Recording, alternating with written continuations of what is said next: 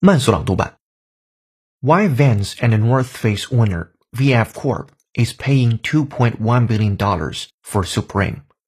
VF Corp, a 121-year-old maker of apparel and footwear, announced a transformative deal on November the 9th to buy the Supreme brand, a move that will give the company a significant stake in the booming streetwear market and continue a years-long reinvention of its portfolio away from fading brands.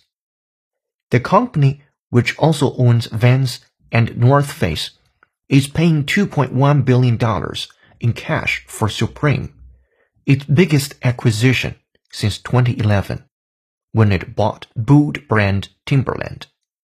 VF is buying Supreme from private equity firms Carlyle Group and Goode Partners.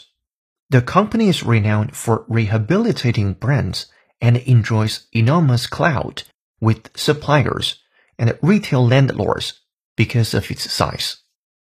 本节课程就到这里，浩浩老师恭喜你又进步了。